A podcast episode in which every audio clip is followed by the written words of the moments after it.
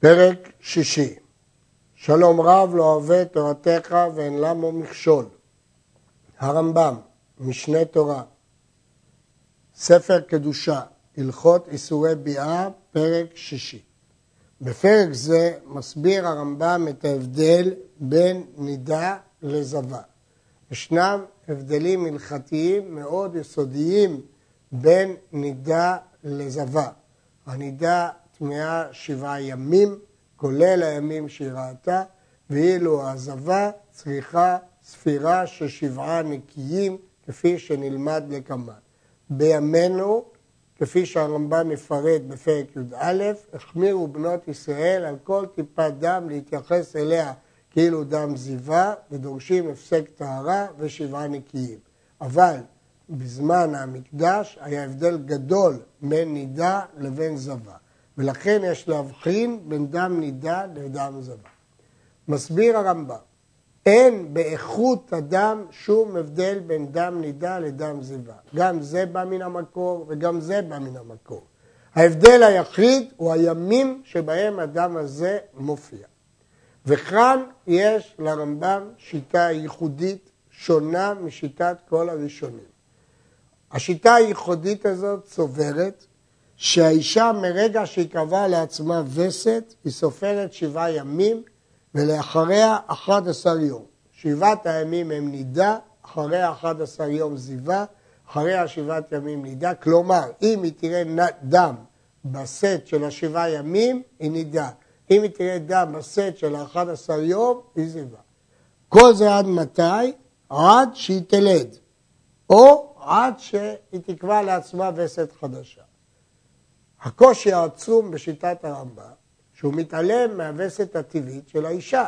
כלומר, אם הווסת הטבעית, המחזור הגופני הבא שלה ייפול בתוך 11 ימי זיווה, הרמב"ם יקרא לה זבה, למרות שאנחנו יודעים בוודאות שזה דם נידה של הווסת הטבעית שלה, וזה קושי עצום בשיטת הרמב"ם.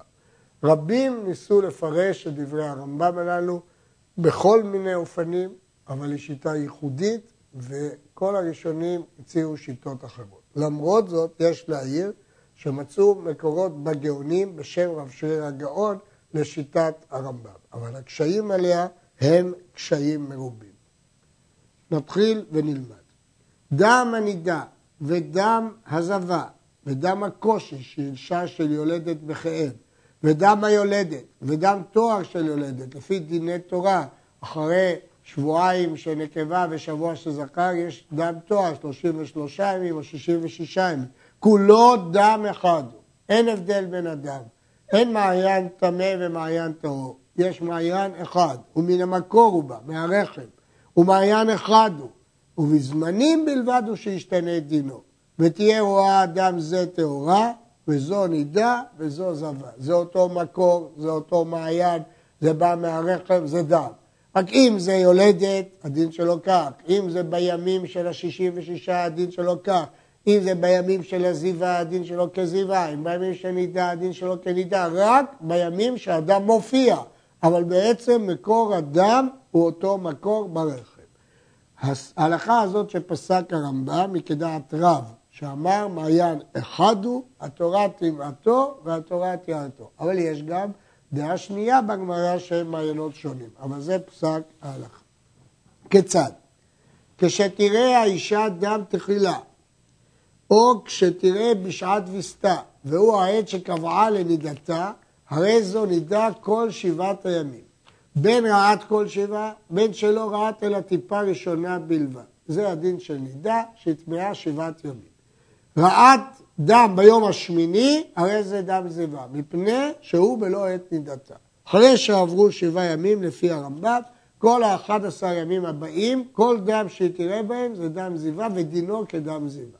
וכן כל דם שתראה בתוך הימים שבין וסת נידה ווסת נידה, הרי הוא דם זיווה. הלכה למשה מסיני, שאין בין זמן נידה לזמן נידה, אלא 11 יום בלבד, וב-11 יום האלה זה דם זיווה. כל שבעת הימים שנקבעה על הווסת בתחילתן, הם הנקראים ימי נידתה. בין רעת בהם דם, בין לא רעת, קוראים להם ימי נידתה. זה לא אומר שהיא באמת נידה. מפני מה נקראים ימי נידה? מפני שהם ראויים לנידה. וכל דם שתראה בהם דם נידה יחשב. וכל 11 יום שאחרי השבעה, הם הנקראים ימי זיוותה. בין רעד בהם דם, בין לא רעד. ולמה נקראים ימי זיווה? מפני שהם ראויים לזיווה. וכל דם שתראה בהם, דם זיווה יחשב. וזהר בשני שמות אלו של ימי נידתה וימי זיוותה.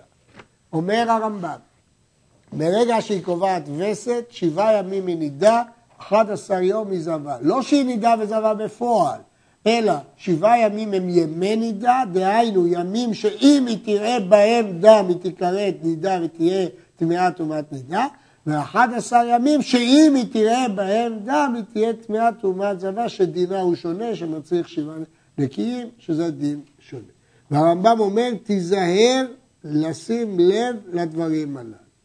הרמב"ן ושאר הראשונים חולק על זה בראיות אה, ברורות, למרות שהמגיד מעיד שקצת סוגיות הגמרא כפשטן מורות כרמב"ם. אבל הרמב"ן באר בראיות ברורות שהדין לא בחשבון של הרמב"ם והוא מתבטא שם וייזהר במניין זה שכבר טעה בו מגדולי המחברים עד כאן לשון.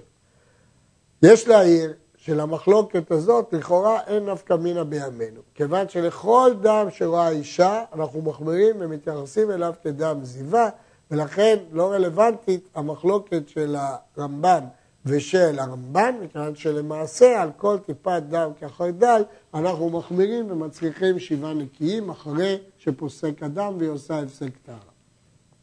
נחזור לדעת הרמב"ם. כל ימי האישה מיום שייקבע לווסת עד שתמות או עד שיעקר הווסת ליום אחר, כפי שנלמד בהלכות וסתות, איך וסת נעקרת. תספור לעולם שבעה מתחילת יום הווסת ואחריהם אחד עשר. שבעה ואחריהם אחד עשר. ותיזהר במניין, היא צריכה להקפיד מהווסת הראשונה שלה לשים לב לספירה הזאת. כדי שתדע בעת שתראה דם, אם בימי נידרת או בימי זיווה. ואז בימיהם היה הבדל גדול אם זה דם נידה או דם זיווה, כפי שאמרנו קודם. כל ימיה של האישה כך הם, שבעה ימי נידה ואחד עשר ימי זיווה, שיטתו הייחודית של הרמב"ם. אלא אם כן הפסיקה לידה, כמו שהתבהר בהמשך. אישה אשר ראת דם בימי זיוותה, כלומר ב-11 יום, יום אחד בלבד, או שני ימים זה אחר זה, נקראת זבה קטנה, ונקראת שומרת יום כנגד יום. זה דינה, זבה קטנה ושומרת יום כנגד יום. כל יום שהיא ראתה צריך לשמור כנגדו יום אחד, כפי שנלמד בהרחבה. ואם ראת שלושה ימים זה אחר זה, הרי זו זבה גמורה, והיא הנקראת זבה גדולה ונקראת זבה סתם. בדרך כלל כשמדברים על זבה, זה זבה גדולה, זאת זבה גמורה, שנאמר, אישה כי יזוב זוב דמה ימים רבים, מיעוט ימים, שניים, רבים, שלושה. מכאן למדו בסוף מסכת נידה, ששלושה ימים היא נקראת זבה. אין בין זבה גדולה לזבה קטנה, אלא ספירת שבעה והבאת קורבן. מה ההבדל בין זבה קטנה שראתה יום או יומיים לבין זבה גדולה שראתה שלושה ימים, ושתיהן ראו ב-11 יום שימי זיווה, שבין נידה לנידה. שזבה גדולה צריכה לספוג שבעה ימי נקיים. אחרי שמפסיק אדם היא צריכה לעשות הפסק טהרה ולספוג שבעה ימים נקיים. וזבה קטנה אינה סופרת על היום אחד בלבד, בדין הגמרא, לא בימינו. וזבה גדולה מביאה קורבן כשתטהר. אבל לעניין טומאה ואיסור ביאה, שתיהן שוות. כיצד? רעת דם בימי זיוותה, בין שרעת בתחילת הלילה, בין שרעת בסוף היום, הרי אותו היום כולו טמא, וכאילו לא פסק אדם מעת שרעת עד ששקעה החמה ומשמרת כל הלילה. ואם לא רעת כלום בלילה, משכמת למחר וטובלת אחר שתנץ החמה, ומשמרת כל היום. אם לא ראת כלום, הרי זה יום אחד טהור כנגד היום הטמא, הרי היא מותרת לבעלה לערב, זאת זבה קטנה בדין הגמרא. ראה דם גם בשני, בין בלילו בין יומו אחר שטבלה, הרי היום השני טמא, ומשמרת כל ליל שלישי. אם לא ראה, משכמת למחר וטובלת אחר שתנץ החמה ומשמרת כל היום. אם לא ראת כלום, הרי זה יום אחד טהור כנגד שני ימים עצמיים ומותרת לבעלה לערב. ראת דם גם בשלישי, בין ביומו, בין בלילו, הרי זו זבה גדולה. וצריכה לספור שבעת ימים טהורים בלא דם, זה מה שנקרא שבעה נקיים, שנאמר וספרה לה שבעת ימים ואחר תטהר, וטובלת ביום השביעי אחר הנץ החמה, והרי היא מותרת לבעלה בערב, וביום השמיני מביאה קורבנה שתי תורים או שני בני עונה. נזכיר, זבה טובלת ביום, נידה לא טובלת ביום, כי נידה יש לה שבעת ימים שלמים שהיא טמאה. ולכן היום אנחנו נוהגים כחומר זבה שצריכה שבעה ימים נקיים, וכחומר נידה שהיא לא טובלת ביום השביעי, אלא בלילה. מדוע? מכיוון שצריכה שבעה ימים אה, מלאים. ביום השמיני מביאה קורבנה שתי תורים או שני בני יונה. זבה קטנה שטבלה בלילה של יום השמור, או זבה גדולה שטבלה בליל שביעי, כאילו לא טבלה, והרי כנידה שטבלה בתוך שבעה, כי רק למחרת היא יכולה לטבול. הבעל זבה גדולה ביום שביעי של ספירה, אחר שטבלה, לא חיכה לערב, או הזבה קטנה ביום השמור אחר שטבלה, פטור מן הכרת, אין לו כרת, למרות שהם לא נהגו כראוי. כיוון שטבלה בזמן הראוי לטבילתה טהורה. ואישה זאת תרבות רעה. המנהג שהם נהגו הוא מנהג רע, שהרי בעילתה ומגעה תלויים. הרי אם היא תראה דם במשך היום, אז יתברר שהוא בעל אישה זבה. או אם היא תיגע בתרומה ובקודשים במשך היום, ואחר כך יתברר שהיא ראתה, אז הכל תלוי, יישרף. ולכן זאת תרבות רעה. כלומר, כיוון שהיה ראוי שתשמור כל יום שלאחריו, ולא תיבהל עד ליל שלישי. אחרת, שניהם עלולים להתחייב בקורבן, והטהרות שתיגע בהם תלויות, ולכן זאת תרבות רעה, כיוון שאם היא תראה דם, נעשית זבה בלי ספק, וכל דבר שנגע בו למפרע טמא, והיא ובועלה חייבים חטאת. כך רמב"ם פירש בפירוש המשנה בסוף נידה. אם היא לא תראה, היא לא חייבת בקורבן כלל. יש חולקים ואומרים שחייבים באשם תלוי. אבל אם היא תראה, שניהם יתחייבו חטאת. כיצד הם תלויים? אם נשלם היום אחר הטבילה ולא ראה דם, הרי כל שנגע בו אחר טבילתה טהור, ובעילתה אחר הטבילה אין חייבים עליה כלום. ואם ראתה דם ביום זה אחר שטבלה, נמצאת זבה למפרע. וכל שנגעה בו למפרע, טמא, והיא ובעלה חייבים קורבן. ולפיכך היא אסורה לבעלה עד לערב, שלא תביא עצמה לידי ספק. ולכן זה נקרא תרבות רע. שואלים פה המפרשים, הרי הם יודעים את כל הדבר הזה, שהיא זבה וצריכה שימור, ובכל זאת הוא בעליה. והם יודעים שאם היא תראה אחר כך היא תסתור את הכל למפרע. מדוע אנחנו מחשיבים אותם שוגג וחייבים חטאת? עדיין זה נקרא שוגג. כי אם הם היו יודעים בוודאות שהיא תראה במשך היום, הוא לא היה בא עליה. הוא בא עליה כי הוא חשב שאולי היא לא תראה במשך היום. הלכה ט"ו זבה שספרה ששת ימים נקיים, ובשביעי ראה דם אפילו סמוך לשקיעת החמה, סתרה הכל, וחוזרת למנות מאחר היום הטמא שבעת ימי נקיים. כל השבעה ימים חייבים להיות נקיים לגמרי. ואם היא ראתה ביום האחרון, אפילו ברגע האחרון לפני שקיעת החמה, כל הספירה מתבטלת וחוזרת אה, לספור שבעת נקיים מחדש. פלטה שכבת זרע בתוך ימי הספירה, סותרת יום אחד, מפני שהיא כזב שראה קרי שסותר יום אחד. רעת דם בעשירים מימי זיוותה, ובאחד עשר ובשנים עשר, אף על פי שראת שלושה ימים זה אחר זה, אינה זבה גדולה, אלא יצאת מזיוות קטנה לנידה, שיום שנים עשר מתחילת ימי נידתה, ומתחילת ימי נידתה, והרואה בימי נידתה אינה זבה כמו שבהר. לפי שיטת הרמב"ם, חילקנו את ימי האישה מבסתה הראשון שבעה אחד עשר, שבעה אחד עשר. אז אם היא ראתה ביום העשירי מימי זיוותה, ובאחד עשר, אז זה שני ימים בתוך ימים הראויים לזיווה. אבל ביום השנים עשר, זה כבר לא יום ראוי לזיווה, זה כבר ימי נידה. אז לפי הרמב"ם, למרות שהיא ראתה שלושה ימים רצופים, היומיים הראשונים נחשבו לה כזבה קטנה, והיום החדש נחשבת כנידה, ולא כזבה גדולה. ומהו זה שכתוב בתורה, או כי תזוב על נידתה? משמע ש... שאחרי נידתה הרי זאת זבה, שאם ראתה שלושה ימים סמוך לנידתה הרי זאת זבה, גון שראת שמיני לנידתה, ובתשיעי ובעשירי שהם ראשון ושני ושלישי מאחד עשר יום, הם ימי זיוותה. לא ביום העשירי ואחד עשר והשנים עשר, אלא אחרי שבעת ימי נידה באו ימי זיווה והיא ראתה שלושה ימים רצופים. זה נקרא שהיא זבה גדולה כי זה על ימי נידתה, אחרי ימי נידתה. ראה דם באחד עשר מימי זיוותה וטבלה על הערב שהוא ליל שנים עשר ושמשה מיתתה אף על פי שהיא טמאה ובועלה טמא ועושים משכב ומושב ומטמאים משכב ומושב אינם חייבים כרת. למה?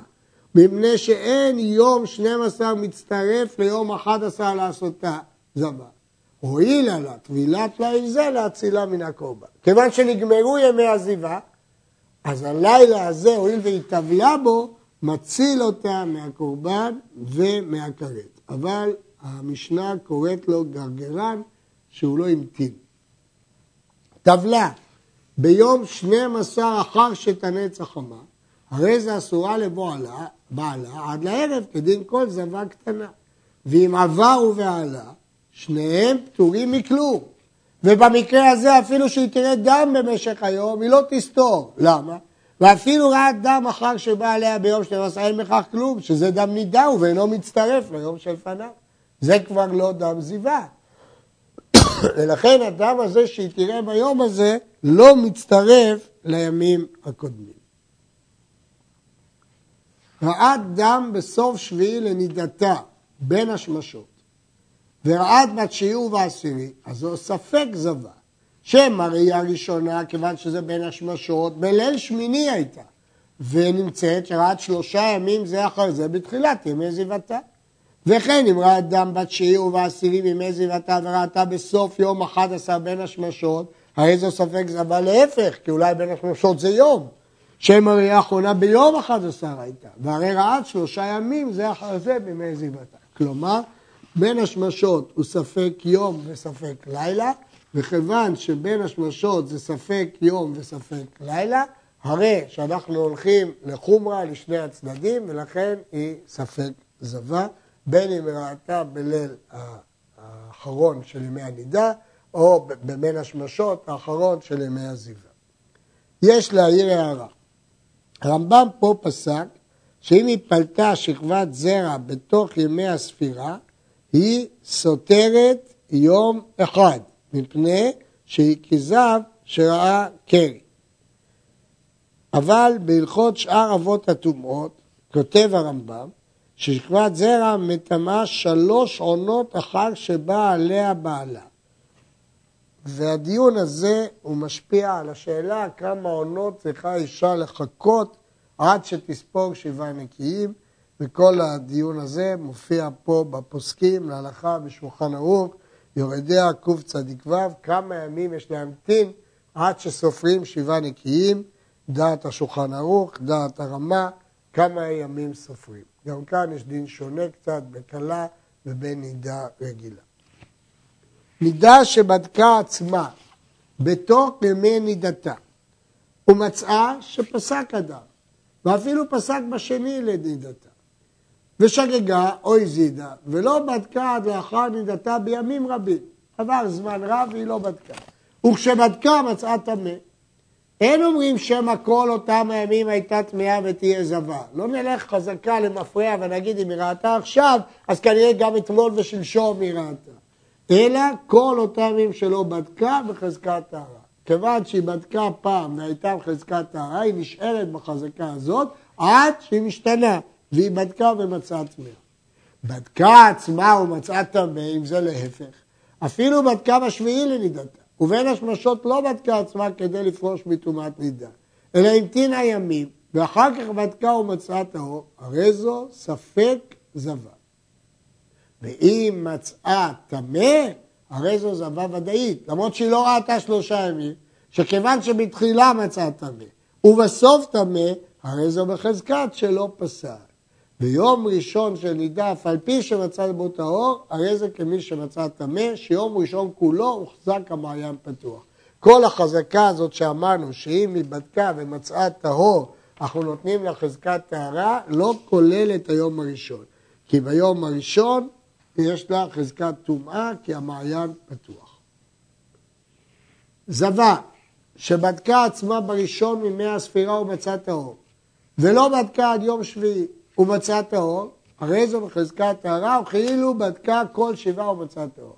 אם היא בדקה ביום הראשון של שבעה נקיים, ביום האחרון של שבעה נקיים, ובשניהם זה היה טהור, היא בחזקת טהרה. וכן היא בדקה ביום ראשון מימי הספירה ומצא טהור, וביום השמיני ומצא טהור, הרי זו בחזקת טהרה. בדקה ביום שלישי לזיוותה ומצאה שפסק אדם, ולא בדקה ביום ראשון מימי הספירה. ובשביעי בדקה ומצאה טהור, הרי זו בחזקת טהרה. והוא הדין לזב בכל אלו הבדיקות שהוא טהור, ועלו לו ימי הספירה. לכתחילה, יש לאישה לבדוק בכל יום משבעת הימים. כך כותב הרמב"ן והובא במגיד משנה. בשולחן ערוך יורדיה, סימן קצ"ו, סעיף ד', כתב שלכתחילה תבדוק בכל יום משבעת הימים פעמיים, בבוקר ובערב. אבל כפי שקבענו, הדין של בדיעבד מופיע פה אה, בהלכה. לגבי כיצד לבדוק את עצמה, כל זה מופיע באריכות בפוסקים כאן. כל אישה שהיא ספק נידה, ספק זבה, צריכה לשב שבעת ימי נקיים מספק וטובלת בליל שמיני, ואחר כך תהיה מותרת לבעלה, ומביאה קורבן זבה ואינו נאכל, כמו שהתבאר במקומו. נסביר. כיוון שהיא ספק נידה, ספק זבה, צריכים ללכת לחומרה. אז לא מספיק ששבעת ימים היא תהיה טמאה, צריכים שבעה נקיים כמו זבה, כי אולי היא זבה. אבל אם היא הייתה זבה, היה מותר לה לטבול ביום, אבל כיוון שהיא ספק נידה, היא לא יכולה לטבול אלא בליל שמיני. נותנים עליה חומר של זבה וחומר של נידה, וזה בעצם מה שנוהגים היום, שעל כל טיפת דם נותנים חומר של נידה וחומר של זבה, ולכן מחכים שיפסוק הדם, ואת אותם עונות שפסק השולחן ערוך מהרמה, ואחר כך צריכה לעשות הפסק טהרה, ואחר כך שבעה נקיים, ויכולה לטבול רק בליל השמיני, כי זה חומרה של זבה וחומרה של נידה. עכשיו, מה לגבי קורבן? בדרך כלל לא מביאים קורבן מספק, כי לא מביאים קורבן חולין לעזרה, אז אי אפשר להביא מספק קורבן. אבל יש דין בחטאת העוף שבא על הספק, כן מביאים. בעוף זה דין מיוחד, כך הרמב"ם הסביר בהלכות מחוסרי כפרה, שמביאים קורבן ולא אוכלים אותו. זה לא, אין פה חשש של חולין לעזרה בעוף, אבל מביאים את העוף ולא נאכל. מדוע בעוף אין חשש של חולין באזהרה? הדבר הזה מתבהר באריכות בספר קורבנות של הרמב"ם. עד כאן.